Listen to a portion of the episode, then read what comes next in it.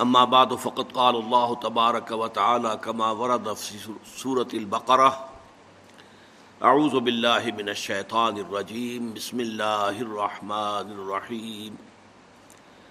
ليس البر ان تولوا وجوهكم قبل المشرق والمغرب، ولكن البر من آمن بالله واليوم الآخر والملائكة والكتاب والنبيين.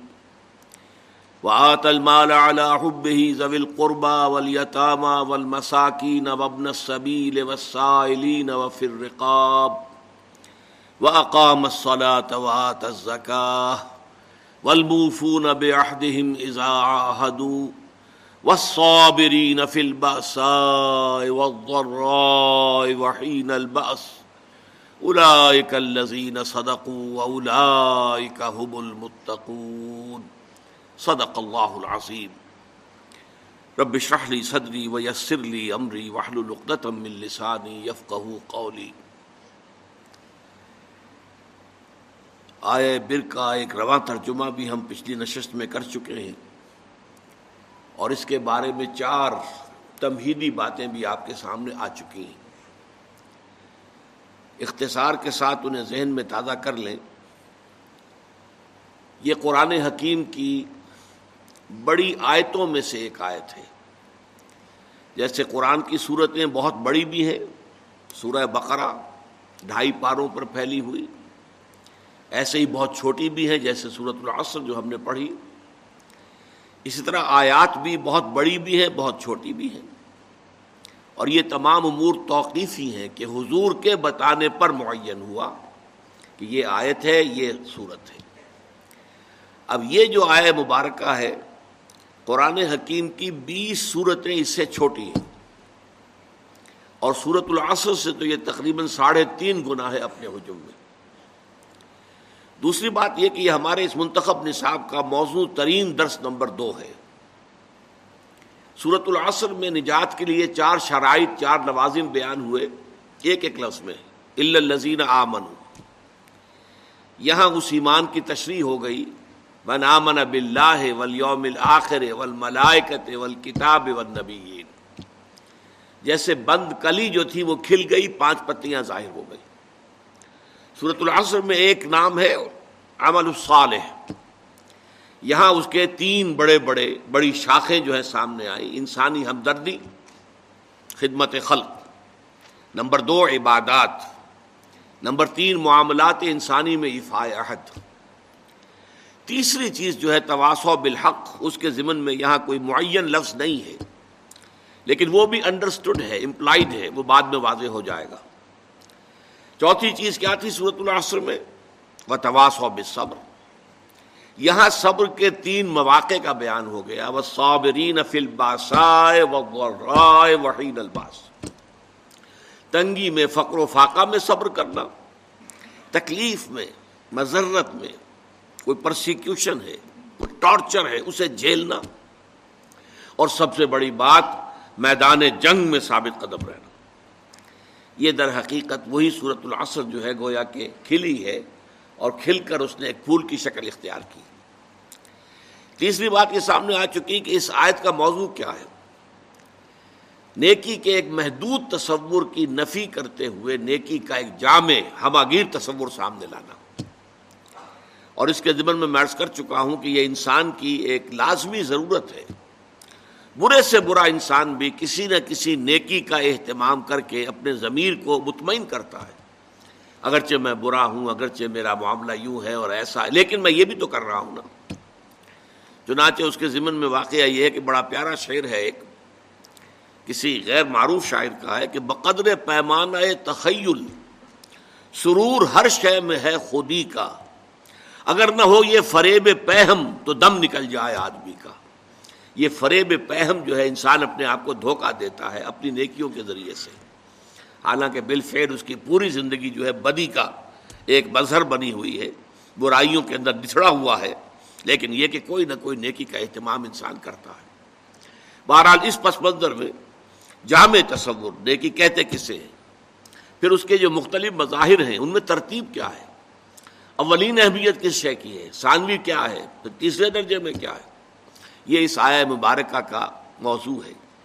پھر شان نزول یا اس کا پس منظر، تحویل قبلہ کا معاملہ۔ اگرچہ دو رکوع جو ہیں سورہ بقرہ کے سترواں اور اٹھارہواں اس میں یہ حکم آیا بڑی تکرار کے ساتھ۔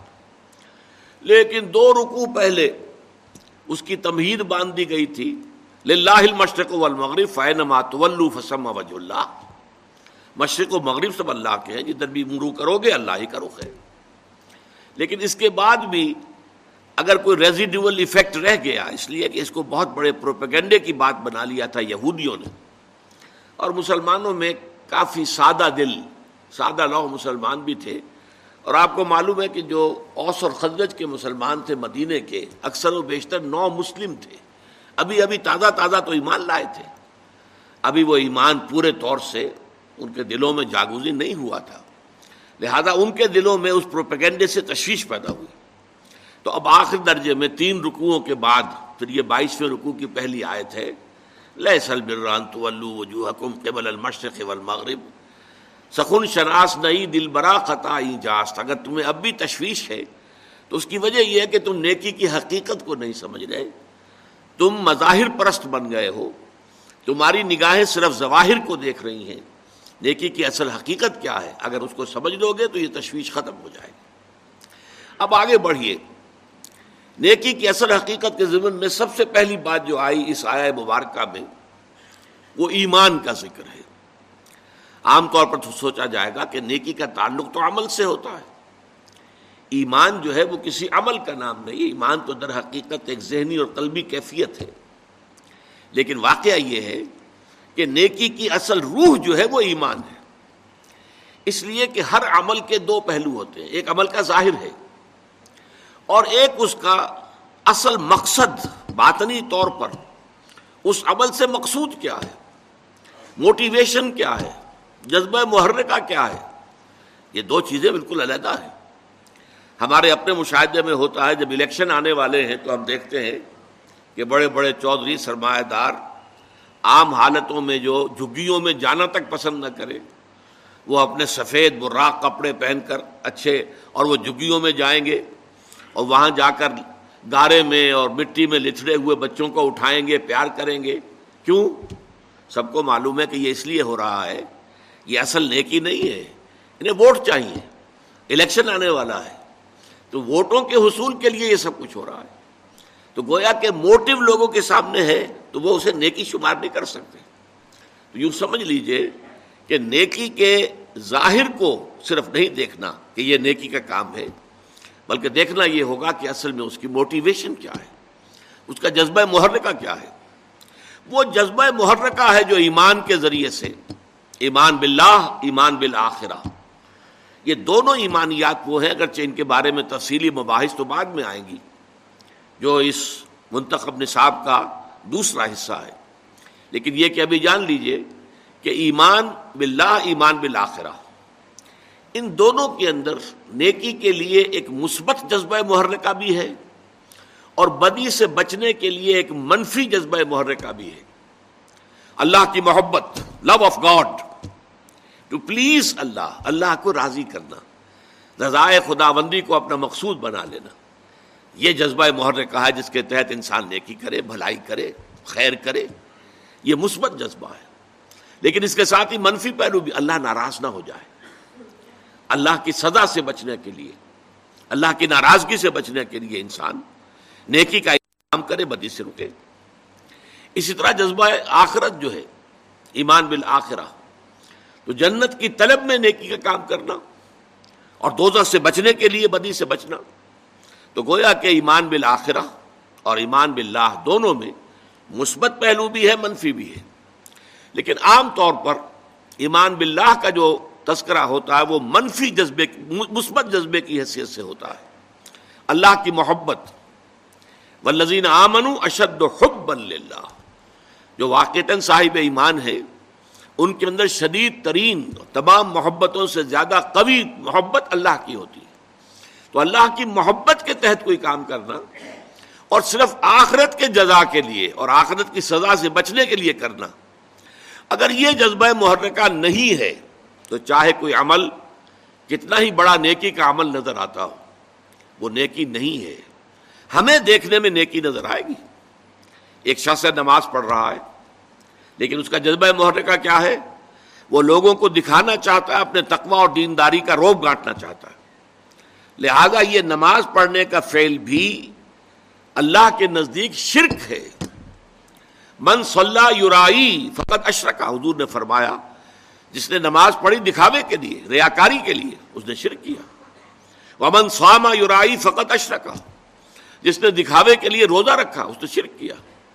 ومن تصدقہ یورائی فقط اشرکا جس نے خیرات اور صدقہ اور لوگوں کے لیے جو ہے کوئی ان کی امداد کے کام کیے دکھاوے کے لیے اس نے شرک کیا۔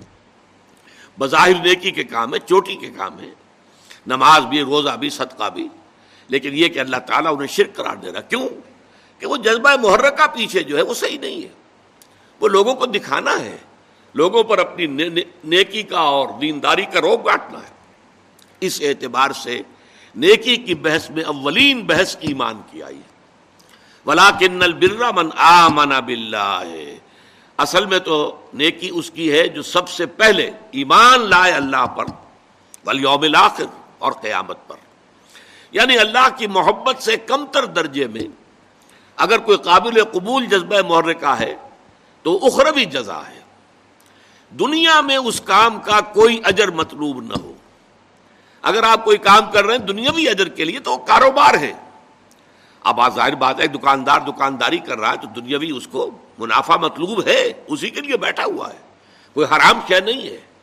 لیکن آپ نیکی کا لبادہ اوڑھیں اور بظاہر نیکی کا کام کر رہے ہو اور اس میں دنیا داری مقصود ہو، اس میں دنیاوی نفع اور دنیاوی فوائد مطلوب ہوں، تو یہ معاملہ جو ہے، یہ در حقیقت، یہ تو در حقیقت عبادت خدا کی ہے۔ یہاں پر تو نوٹ کرنا پڑے گا۔ کہ سوائے اللہ تعالیٰ کی محبت کے یا کمتر درجے میں، اخروی جزا و سزا، اس کے سوا کوئی اور جذبہ محرکہ نہ ہو۔ یہاں سے اس مسئلے کا حل بھی ملتا ہے کہ بہت سے لوگ سوچتے ہیں یہ کفار بھی بہت سے ہوتے ہیں، بہت نیکی کے کام کرتے ہیں، پن کے، ثواب کے کام۔ یہ ہمارے ہاں گنگا رام اتنا بڑا اسپتال بنا کے چلا گیا اور بڑے بڑے کام کرتے ہیں فاؤنڈیشن قائم کرتے ہیں۔ سوال یہ کہ تجزیہ کیجیے، ان کا جذبہ محرکہ کیا ہے؟ اگر وہ اللہ کو نہیں مانتے، خدا کو نہیں مانتے، آخرت کو نہیں مانتے، ظاہر بات ہے کہ انسان انسان حیوان عاقل ہے، اس کا کوئی فعل اور عمل بغیر مقصد کے نہیں ہوتا۔ کچھ نہ کچھ مقصود ہے۔ اگر وہ اللہ کو نہیں مانتا، آخرت کو نہیں مانتا، تو مقصود کیا ہے؟ کوئی دنیاوی شہرت ہے، دنیا میں اپنے لیے وہ نام پیدا کرنا چاہتا ہے دنیا میں اور آج کل تو اس سے بھی بڑھ کر ہے۔ فاؤنڈیشن بنا دیے گئے تاکہ انکم ٹیکس میں ہمیں ریلیف مل جائے۔ فلاں جگہ سے ہمیں فائدہ ہو جائیں گے۔ سرکار دربار میں رسائی ہو جائے گی۔ اس کے لیے بلائیں گے، صدر کو بلائیں گے گورنر کو بلائیں گے۔ یہ ذریعہ بن جائے گا ہمارا ان تک پہنچنے کا۔ لیکن یہ سارے موٹیوز اگر ہیں تو یہ نیکی کے کام نہیں ہے قرآن مجید میں تین مقامات پر واضح کیا گیا ہے کہ جب تک ایمان نہ ہو تو نیکی کے اعمال جو ہیں ایک جگہ فرمایا ہے، شراب کے مانند ہے جنہیں پیاسا جو ہے پانی سمجھتا ہے، حقیقت میں پانی نہیں ہوتا۔ ایک جگہ کہا گیا ہے کہ وہ راک کے ڈھیر کے مانند ہوئے، کہ جس پر ذرا سی تیز ہوا کا جھونکا آتا ہے تو راک بکھر جاتی ہے۔ ایک جگہ فرمایا گیا قیامت کے دن اللہ تعالی ان جو نیکیوں کے ڈھیر لوگ لے کر آئیں گے، ایسی نیکیاں، ریاکاری والی نیکیاں، لوگوں کو دکھانے والی نیکیاں، جن کی پشت پر اصل ایمان ایمان باللہ اور ایمان بالآخرت نہیں تھا۔ تو اس کو یہ کہ قدم نہ علامہ امن عمل ما عمل من عمل اللہ حبام منصورہ جیسے کہ ٹھوکر مار کر اور ہوا میں ان کو اڑا دیا جائے۔ تو سب سے پہلی بحث نیکی کے ذمن میں کیا ہے؟ جذبہ محرکہ نیت کی تصحیح، جس کے لیے کہ بڑی مشہور حدیث ہے، انما العمال و بنیات انما لکل امرئ ما نوا نیکیوں کا دار و مدار نیت پر ہے۔ اور انسان کو وہی کچھ ملے گا جس کی کہ اس نے نیت کی ہوگی۔ نیت درست ہے تو وہ عمل نیکی کا ہے۔ نیت درست نہیں ہے تو چاہے وہ بظاہر کتنا ہی بڑا نیکی کا عمل نظر آ رہا ہو اعلیٰ کے میزان میں اس کی دھیلے کی وقت نہیں پہلی بات تو یہ ہوئی اور اگلی بات کیا ہے؟ ایمان باللہ، ایمان بالآخرت کے بعد، اس کے بعد تین اور ہیں۔ والملائکت والکتاب والنبیین۔ ان تینوں کو جوڑنے سے در حقیقت ایمان بالرسالت وجود میں آتا ہے۔ ملائکہ ہیں جو وہی لے کر آتے رہے ہیں انبیاء اور رسول کے پاس۔ اس وہی کا ریکارڈ ہوا ہے کتابوں کی شکل میں۔ اور جن کے پاس وہ وہی آئی ہے وہ نبی ہے نبیوں میں سے پھر جن کو معین کر دیا گیا کہ فلاں قوم، فلاں شہر، فلاں بستی، فلاں علاقے کی جا کے لوگوں کو خبردار کرو، وہ رسول ہو گئے۔ یہ رسالت کا ذکر نیکی کے ذمن میں کیوں آیا ہے؟ بڑی گہری بات ہے۔ نیکی بھی ایک جذبے کے طور پر انسان میں ابھرتی ہے۔ اور بسا اوقات جیسے دوسرے جذبات جو ہے وہ غیر معتدل اور غیر متوازن ہو جاتے ہیں۔ ایسے ہی نیکی کے جذبے کے بارے میں پیشہ ہوتا ہے کہ وہ غیر متوازن اور غیر معتدل ہو جائے۔ چنانچہ قرآن مجید میں سورہ حدید میں جو ہمارے اس منتخب نصاب کی آخری صورت ہے، اس میں واضح کیا گیا ہے۔ حضرت عیسیٰ علیہ السلام کے پیروکاروں نے رہبانیت ایجاد کر لی۔ ظاہر بات ہے نیت تو بری نہیں تھی۔ اللہ سے لو لگانی ہے۔ کیا دنیا کے بکھیڑوں میں پڑے، کیا شادی بیاہ کریں کیا اہل و عیال کا جو ہے کھکیڑ مول لے، پھر اللہ کے ساتھ لو نہیں لگا سکیں گے۔ اس جذبے کے تحت انہوں نے رہبانیت ایجاد کر لی۔ لیکن خلاف فطرت بات تھی بالکل۔ کیونکہ فطرت کے خلاف گویا کہ دھینگا مشتی کر رہے تھے۔ اس لیے کچھ لوگ تو ہے کہ جو پابند رہے، جو پابندیاں اپنے اوپر لگا لی تھی، ان کو انہوں نے نباہا اور کچھ لوگ وہ ہیں۔ کہ جو اندر خانے جو ہیں ان کی خلاف ورزی بھی کرتے رہے۔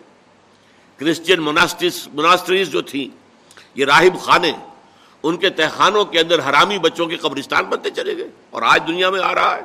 رومن کیتھولکس پیس کے بارے میں جو ان کا کچا چٹھا آج پوری دنیا میں ٹیلی ویژن کے ذریعے سے عام ہو رہا ہے۔ ابھی کل ہی کی خبر تھی کہ ایک بہت بڑے اس نے بشپ نے استعفیٰ دیا ہے اپنا اور اور پوپ نے اس کا استعفیٰ بھی منظور کر لیا یہ سب کچھ کیوں ہو رہا ہے؟ کہ تم فطرت کے خلاف چلنا چاہتے ہو۔ لہذا نیکی کے لیے ایک ماڈل کی بھی ضرورت ہے کہ جس کے حوالے سے انسان دیکھے کہ نیکی کا جذبہ کس حد تک رہنا چاہیے۔ بسا اوقات انسان میں جذبہ ابھرتا اپنا سب کچھ اللہ کی راہ میں دے دوں، لیکن یہ جذبہ جو ہے، ہو سکتا ہے کچھ ہی عرصے کے بعد آپ پر پچھتاوا تاری ہو جائے، یہ میں کیا کر بیٹھا؟ حضور کی زندگی کے، حیات متحرہ کے متعدد واقعات ہیں کہ صحابی آتے ہیں، میں اپنا سب کچھ اللہ کی راہ میں دے دینا چاہتا ہوں۔ حضور نے فرمایا، نہیں، تم اپنی اولاد کو فقیر بنا کر چھوڑ کے جانا چاہتے ہو دنیا سے۔ انہوں نے عرض کیا اچھا میں آدھا دیتا نہیں، آدھا بھی بہت زیادہ ہے۔ پھر عرض کیا اچھا تہائی ہاں تہائی قبول ہے۔ یہ تہائی ہی وہ ہے جس کے لیے انسان کو اختیار ہے کہ وہ اپنی جائیداد میں جو بھی ترکہ ہے، اس میں وسیعت کر سکتا ہے۔ کسی کے لیے، باقی حصہ جو ہے دو تہائی وہ وارثوں کا ہے۔ اس کے لیے جو بھی او حصے مقرر کر دیے، اللہ نے اسی کے مطابق تقسیم ہوگا۔ تو تہائی کو حضور نے قبول کر لیا۔ اس میں استثناءات ہوتی ہیں۔ حضرت ابو بکر رضی اللہ تعالیٰ عنہ ایک مستثنا شخصیت تھے۔ اسی طرح غزوہ تبوک کا واقعہ جو ہے، وہ بھی ایک بہت مستثنا موقع تھا۔ اس پر یقیناً حضرت ابو بکر کا تمام مال جو بھی ان کے پاس تھا، وہ سارا حضور نے قبول کر لیا۔ لیکن یہ عام حالات میں نہیں۔ عام حالات میں کہ اعتدال ہو، معتدل روش ہو۔ چنانچہ صحابہ کرام میں سے بھی بعض کے اندر عبادت کا جذبہ اتنا ابھرا، یہ بخاری شریف کی روایت ہے، اور تین، سلاس اور تین اشخاص نے آپس میں یہ طے کیا کہ چلے دراز واج متحرات جو حضور کی بیویاں ہیں، امہات المومنین، ان سے چل کر معلوم کرتے ہیں حضور مہینے میں کتنے روزے رکھتے ہیں نفلی۔ اور کتنی رات رات کا کتنا حصہ آپ عبادت کرتے ہیں؟ اب گئے، ازواج متحرات نے جو کوئی حقیقت تھی بتا دی، حضور کی زندگی تو کھلی کتاب تھی، اس میں کوئی شہ چھپی ہوئی نہیں تھی، کوئی راز نہیں تھا۔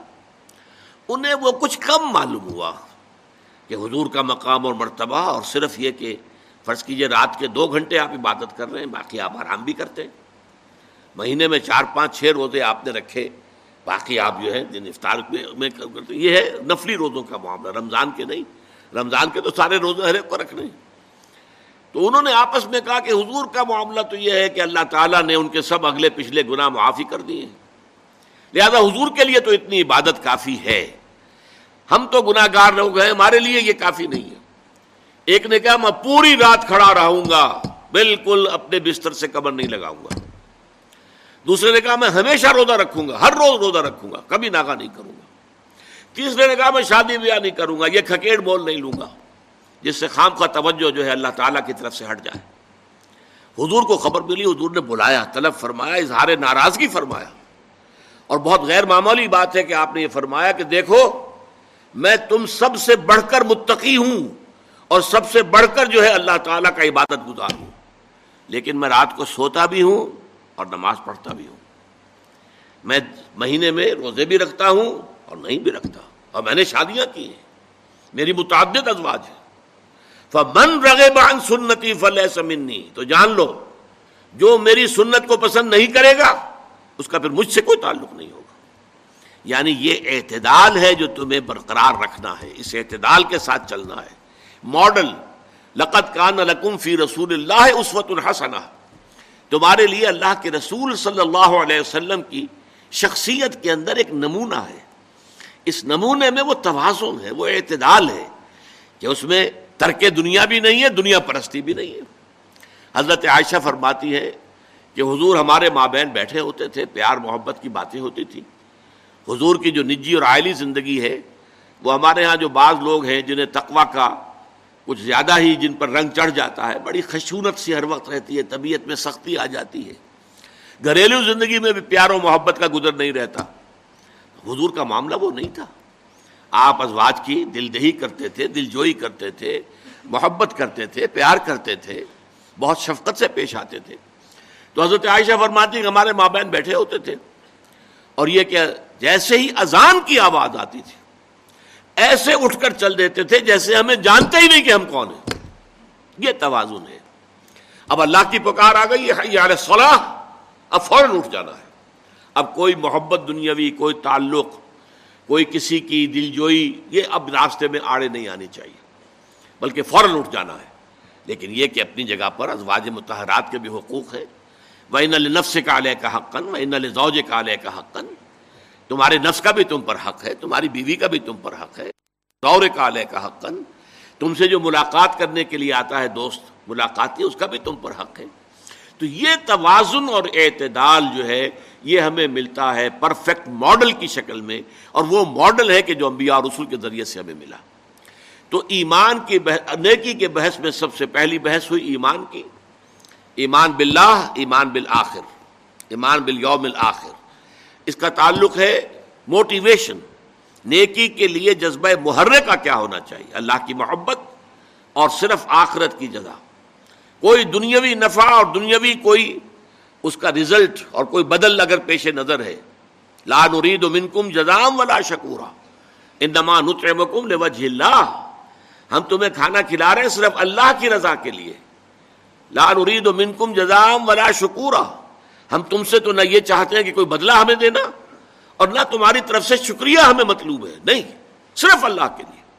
کوئی شے بھی دنیاوی مطلوب کے درجے میں اگر آ گئی، تو پھر وہ نیکی نہیں ہے، وہ تو پھر کاروبار بن گیا۔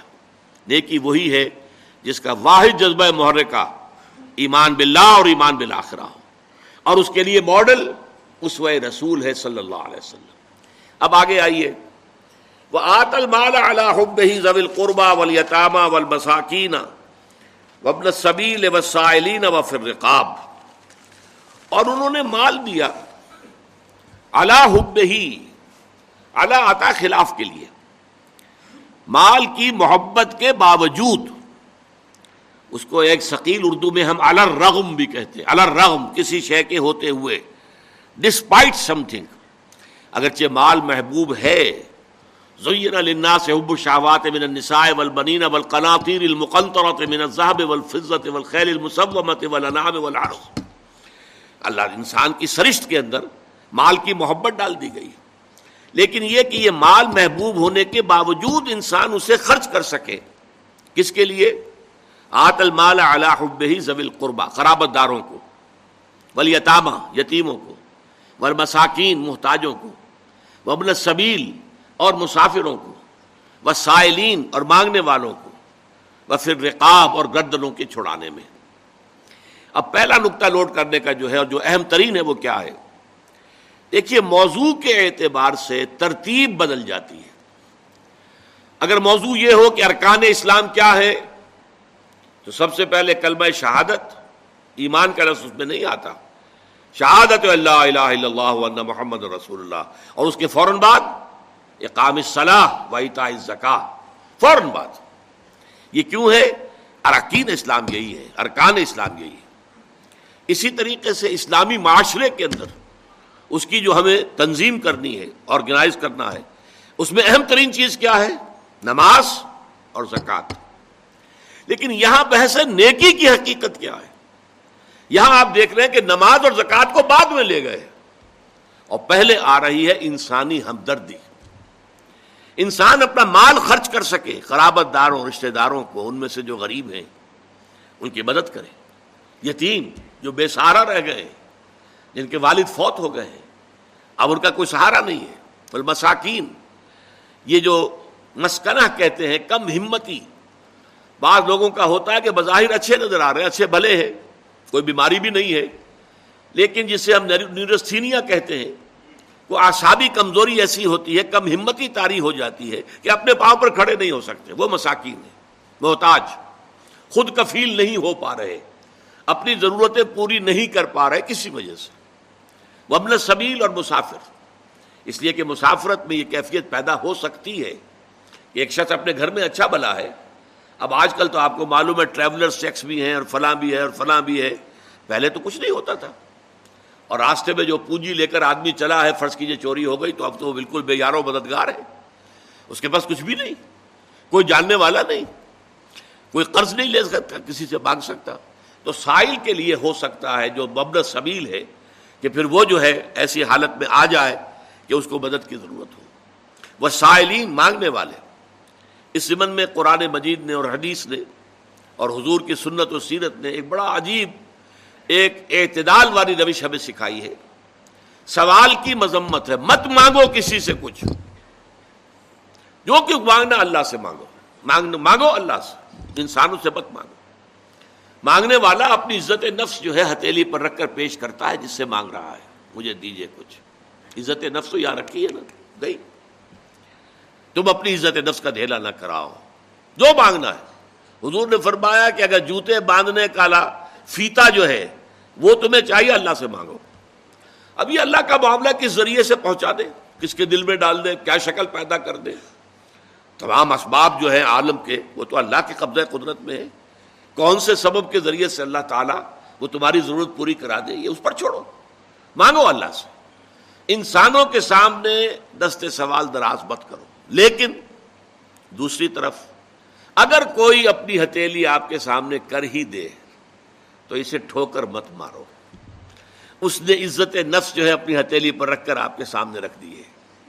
اب تمہاری مروت، تمہاری شرافت کا تقاضا یہ ہے کہ اب مسائل فلا تلہر اب انہیں جھڑکنا نہیں ہے، ڈانٹ ڈپٹ نہیں کرنی ہے۔ اگرچہ ہمارے آج کل کے معاشرے میں جو پروفیشن بن گیا بیگری کا، اس میں بسا اوقات جو ہے پیچھا چھڑانا مشکل ہو جاتا۔ ہے اور واقعہ یہ ہے کہ ان کی اگر مدد کی جائے اب کیا ہے وہ؟ آپ نے ایک روپیہ دے دیا۔ تو فاض لوگ سمجھتے ہیں شاید بہت بڑا میں نے ہاتم تائی کی قبر پر لاکھ مار دی، روپیہ دے دیا۔ لیکن یہ تو اصل میں انسٹیٹیوشن آف بیگری کو آپ نے سپورٹ کیا۔ لیکن یہاں بھی آپ معذرت کریں، کچھ بھی کریں، کسی طریقے سے آپ اگر نہیں دینا چاہتے، نہ دیں، ٹھیک ہے۔ لیکن ڈانٹنے کا آپ کو حق نہیں ہے، جھڑکنے کا آپ کو حق نہیں۔ ہم مسائل فلا تنہر۔ بلکہ یہ بھی آیا ایک حدیث میں۔ کہ تم دو، کچھ نہ کچھ دو۔ سائل کا ہاتھ خالی نہ لوٹاؤ۔ یہاں تک ایک حدیث میں الفاظ ہیں سائل کو ضرور دو۔ خواہ وہ گھوڑے پر سوار ہو کر تمہارے پاس آیا ہو۔ گھوڑے پر سوار ہو کر آنے والا جو ہے، وہ تو صاحب عزت، صاحب حیثیت انسان ہوتا تھا نا۔ گھوڑا تو عرب میں ہر ایک کے پاس نہیں ہوتا تھا۔ اونٹ تو کہہ سکتے ہیں آپ کے بہت عام تھا، بھیڑیں بکریاں عام تھیں۔ گھوڑا جو ہے، وہ تو کسی صاحب سروت انسان کے پاس ہی ہوتا تھا، صاحب حیثیت۔ تو گھوڑے پر سوار ہو کر آ رہا ہے۔ لیکن تمہیں کیا معلوم اندرونی طور پر اس کی کیا کیفیت ہے؟ کیا اس کے اوپر بپتا پڑ گئی ہے؟ کون سے صورت حال سے وہ اچانک دو چار ہو گیا ہے؟ لہذا دے سکتے ہو تو دو۔ لیکن یہ کہ نہیں دے سکتے تو معذرت۔ قول معروف، یہ کہو اور نرم نرم انداز میں ان سے معذرت کرو۔ تو فرمایا وہ پھر رقاب اور آخری شے کیا ہے؟ گردنوں کے چھڑانے میں۔ گردنوں کا چھڑانا پچھلے زمانے میں کیا ہوتا تھا؟ غلاموں کا آزاد کر دینا۔ کہیں غلام ہے بیچارہ، آپ نے اپنے پیسوں سے خریدا اور آزاد کر دیا۔ جیسے حضرت ابو بکر صدیق رضی اللہ تعالیٰ عنہ نے متعدد غلاموں اور کنیزوں کو اپنے پیسے سے خرید کر آزاد کر دیا، جن میں سب سے بڑا نام حضرت بلال کا ہے، رضی اللہ تعالیٰ ابو فقیح کا ہے، رضی اللہ تعالیٰ عنہ۔ کئی جو ہیں وہ کنیزیں تھیں جن کو کہ خریدا ہے، آزاد کیا۔ یہ پھر رقاب رقبہ کہتے ہیں گردن کو۔ گویا کہ اس کی گردن پھنسی ہوئی تھی شکنجے میں، غلامی کے شکنجے میں تھی، اور آپ نے چھڑا دیا۔ آج کا معاملہ کیا ہے؟ غلامی کی تو اس شکل میں نہیں ہے۔ بسا اوقات ایسا ہوتا ہے کہ کوئی کاروباری شخص کسی قرب قرض کے چکر میں ایسا پھنس جاتا ہے کہ پوری کوشش کرنے کے باوجود نہیں نکل پا رہا۔ جتنے ہاتھ پاؤں مار رہا اور پھنس رہا ہے۔ اب ایسے شخص کے لیے ایک مدد تو یہ ہے کہ آپ اسے کچھ نہ کچھ پیس میل کو گزارے کے لیے ماہانہ جو ہے اسے کوئی مدد کرتے رہے۔ یہ بھی ایک صورت ہے، کیونکہ وہ اس وقت پھنسا ہوا ہے، کمائی نہیں کر پا رہا، اس کی کوئی آمدنی نہیں ہے۔ لہذا سسٹیننس کے لیے، اس کو برقرار رکھنے کے لیے کچھ نہ کچھ تو دو۔ ایک یہ ہے کہ کوئی لمپ سم قسم کی بڑی امداد کی جائے تاکہ ایک دفعہ وہ قرضے سے نجات پا جائے، تاکہ اثر نو اپنی معاش کی زندگی کا آغاز کر سکے۔ وہ اس لائن پر آ جائے، زیرو لائن پر۔ کہ کوئی مائنس بات اب نہیں ہے، اب کھڑا ہوا ہے آدمی اپنی جگہ پر، اب وہ اپنی معاشی زندگی کو اثر نو استوار کر سکتا ہے۔ تو یہ میں نے ان چھ جو ہیں، ان کی وضاحت آپ کے سامنے کر دی۔ اب جو اصل سمجھنے کی بات ہے وہ یہ ہے کہ دیکھیے مظاہر جو ہے نیکی کے، ایک ہے نیکی کی روح۔ وہ تو ایمان باللہ، ایمان بالآخرہ۔ ولاکن البر منامن بلّہ ولیوم الآخر نیکی کے لیے ایک معتدل ماڈل وہ ہے رسالت کے ذریعے سے۔ نیکی کا یہ جذبہ جن اعمال کی شکل میں سامنے آتا ہے۔ ظاہر بات ہے کہ لطافت، بے کثافت جلوہ آرا ہو نہیں سکتی۔ کوئی بھی لطیف شے ہے، اسے دنیا میں ظاہر ہونے کے لیے کوئی نہ کوئی کوئی مٹیریل اس کا غلاف جب تک نہیں ہوگا، اس وقت تک آپ اسے دیکھ نہیں سکتے۔ تو یہ لطافت جو ہے اندر ایمان کی، ایمان باللہ، ایمان بالآخرہ، یہ اعمال کی شکل میں ظاہر آئے گی۔ ان اعمال میں اولین عمل جو ہے وہ انسانی ہمدردی کا عمل ہے۔ نماز بھی بعد میں ہے۔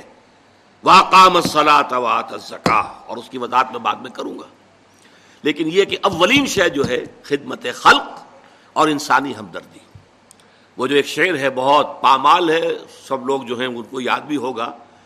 درد دل کے واسطے پیدا کیا انسان کو، ورنہ تعت کے لیے کچھ کم نہ تھے قروبیاں یہ انسان کے اندر اگر درد نہیں ہے، ایک حدیث میں الفاظ آئے ہیں میں یحرم الرفقہ فقط حرم الخیر کل جو شخص دل کی نرمی سے محروم ہو گیا، وہ تو گویا کہ کل کی کل نیکی سے محروم ہو گیا، خیر سے محروم ہو گیا۔ کٹھور دل انسان ہے، سخت دل انسان ہے۔ کسی کو تکلیف میں دیکھ کر، آج یہاں کوئی نہیں ہے کہ جن کو بٹھانے کا انتظام کرے۔ ذرا آپ لوگ آگے آ جائیے تاکہ جو آ رہے ہیں ان کی جگہ ہو۔ عام طور پر یہاں لوگ کھڑے ہوا کرتے ہیں۔ آج معلوم ہوتا کہ کسی شخص کو تکلیف میں دیکھ کر اگر آپ کا دل پسیجتا نہیں ہے، آپ کے دل میں رقیق کسے کہتے ہیں؟ پتلا، رقیق، مادہ پتلا، رقت قلب، دل میں نرمی پیدا ہو جائے۔ دل میں نرمی اگر پیدا نہیں ہوتی ہے تو پھر جان لیجیے، میں ایک بہت سخت بات کہنے لگا ہوں۔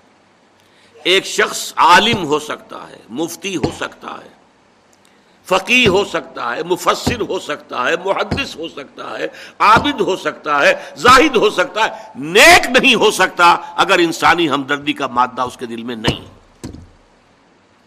بات سمجھ لیا آپ نے پوری؟ یہ ہے ترتیب کے اندر مزمر۔ نماز اور زکوٰۃ کا ذکر بعد میں وآت المال على حبه ذوي القربى واليتامى والمساكين وابن السبيل والسائلين وفي الرقاب، یہ پہلے آ رہا ہے۔ اور آپ میں سے بہت سے حضرات کو یاد ہوگی۔ چوتھے پارے کی پہلی آیت، جو اس معاملے میں یوں سمجھیے، قول فیصل، لن تنالوا البر حتى تنفقوا مما تحبون تم ہرگز نیکی کے مقام کو نہیں پہنچ سکتے۔ جب تک خرچ نہ کرو اس میں سے جو تمہیں محبوب ہے۔ اگر آپ کا مال ایسا ہے جو دل سے اتر گیا ہے، کپڑے بوسیدہ ہو گئے ہیں، دے دیے غریب کو، جوتے ٹوٹ گئے ہیں، دے دیے کسی کو، یہ نہیں، یہ نیکی نہیں ہے۔ نیکی کیا ہے؟ مما تحبون، جو تمہیں پسند ہو، وہ مال۔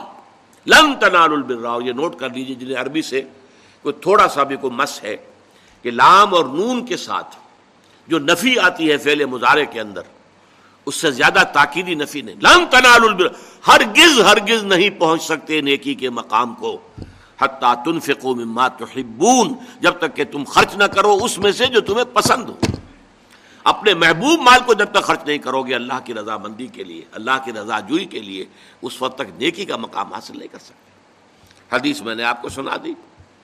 میں یورم الرف کا رف کہتے ہیں دل کی نرمی۔ اسی سے لفظ رفیق بنا ہے۔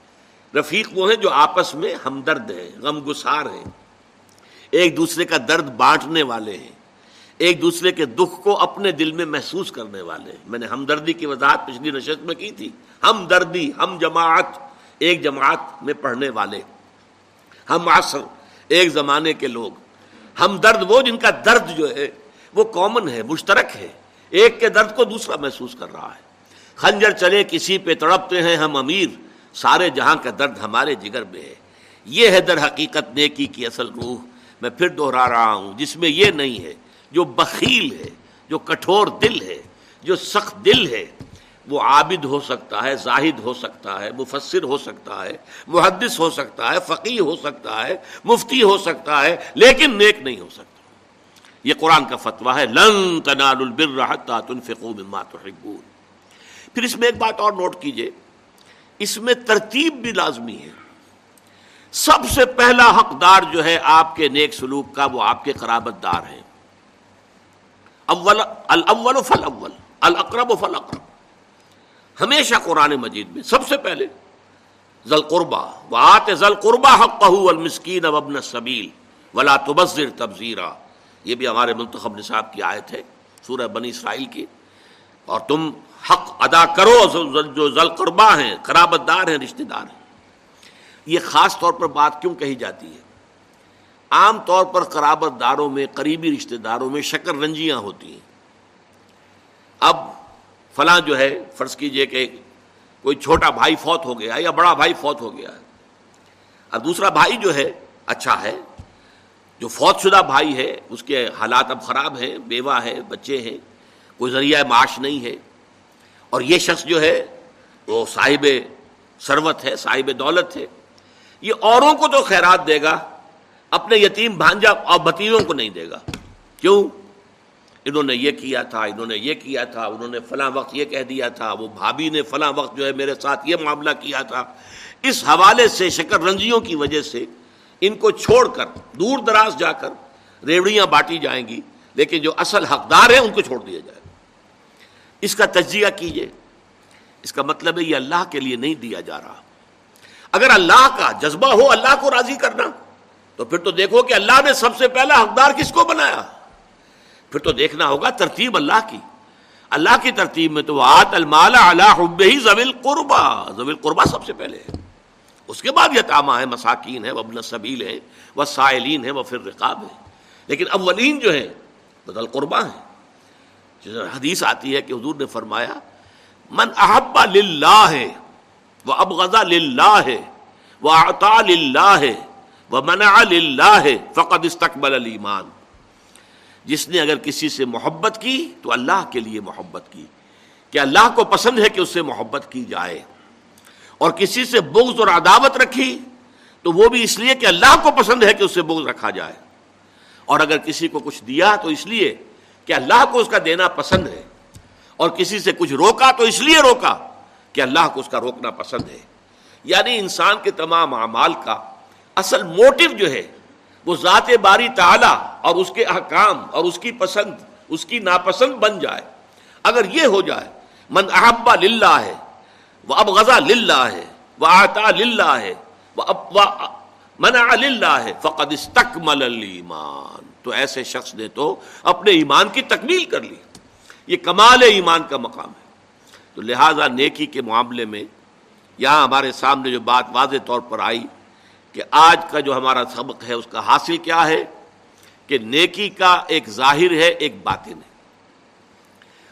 ہمارے اللہ تعالی کے نزدیک نیکی اصل میں وہ اس کے باطن کے حوالے سے نیکی ہے، ظاہر کے حوالے سے نہیں۔ اگرچہ ظاہر کی اپنی جگہ اہمیت ہے۔ نماز پڑھو جیسے کہ مجھے دیکھتے ہو کہ میں نماز پڑھتا ہوں۔ سلو کما رہے تم انہیں اسلی جیسے فرمایا کہ جب شمال کی طرف رخ کر کے نماز پڑھنے کا حکم تھا، تم نے پڑھی، یہ نیکی تھی۔ اب جنوب کی طرف حکم ہو گیا، اپنا رخ پھیر دو، اب یہ نیکی ہے۔ اس وقت وہ اللہ کا اور اس کے رسول کا حکم تھا، اب یہ اللہ کا اس کے رسول کا حکم ہے۔ تو اس کو ظاہر پر مت جاؤ کہ یہ شمال اور جنوب، للہ المشرق والمغرب۔ مشرق اور مغرب سب اللہ ہی کے لیے۔ لیکن یہ ہے کہ اس نیکی کے لیے اصل روح جو ہے، سب سے پہلے ایمان باللہ، اللہ کی محبت سے سرشار ہو کر وہ کام کیا جا رہا ہو۔